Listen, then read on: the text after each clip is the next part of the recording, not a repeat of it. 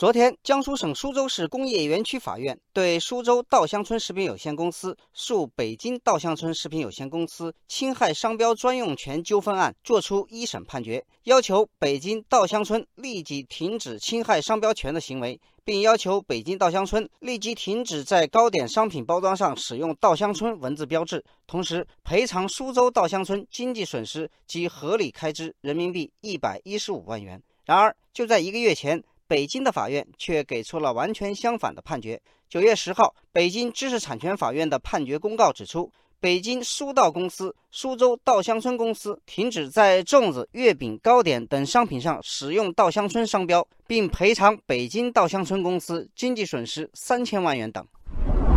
南北两家法院作出的这两份判决，引发了网友们的热议。网友大龙猫问：南北法院稻香村案件的判决为何截然相反？难道法律也有南北之分吗？网友陈峰说：“地方法院保护地方企业，这是不是地方保护主义在作祟？”事实上，南北稻香村在商标方面的纠纷已经长达十多年。早年间，苏稻和北稻还能和平共处。但是电商出现后，越来越多的消费者通过网络购买糕点，稻香村品牌的重要性开始愈发凸显。同为中华老字号的苏州稻香村和北京稻香村，在对外宣传的时候，都开始强调自己才是源远流长的名门正派。两家企业也展开了旷日持久的纷争。网友志远说：“多年的纠纷不仅增加了两家企业的生产成本，还自损形象，极有可能两败俱伤。”网友老酒生香说：“没错，打官司只解决商标归属的问题，不解决市场问题。”网友木头人说：“这事儿就是个历史遗留问题，其实很好解决。北京的稻香村商标上就明明白白写着北京，而苏州的稻香村也应该更加突出苏州二字，让消费者绝对不会买错。剩下的就应该是两家产品质量的竞争了。”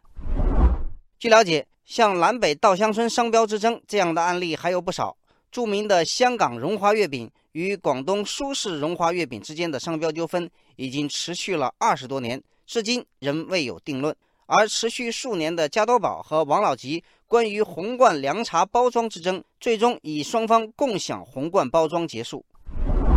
网友追风说：“从历史渊源来看，商标之争是因为企业早期没有做好顶层设计，缺乏法律和商标意识。”网友时间之子说。老字号身上凝结着百年的商誉，当然是商家必争之地。但是历史遗留问题导致目前的局面纷繁复杂，很难通过一两个诉讼来解决问题。网友展望未来说：“南北稻香村不妨冷静下来，好好想想，与其昏天黑地的打官司，空耗企业的财力和声誉，不如平静地坐下来协商，互惠互利，共同将这个中华老字号发扬光大。”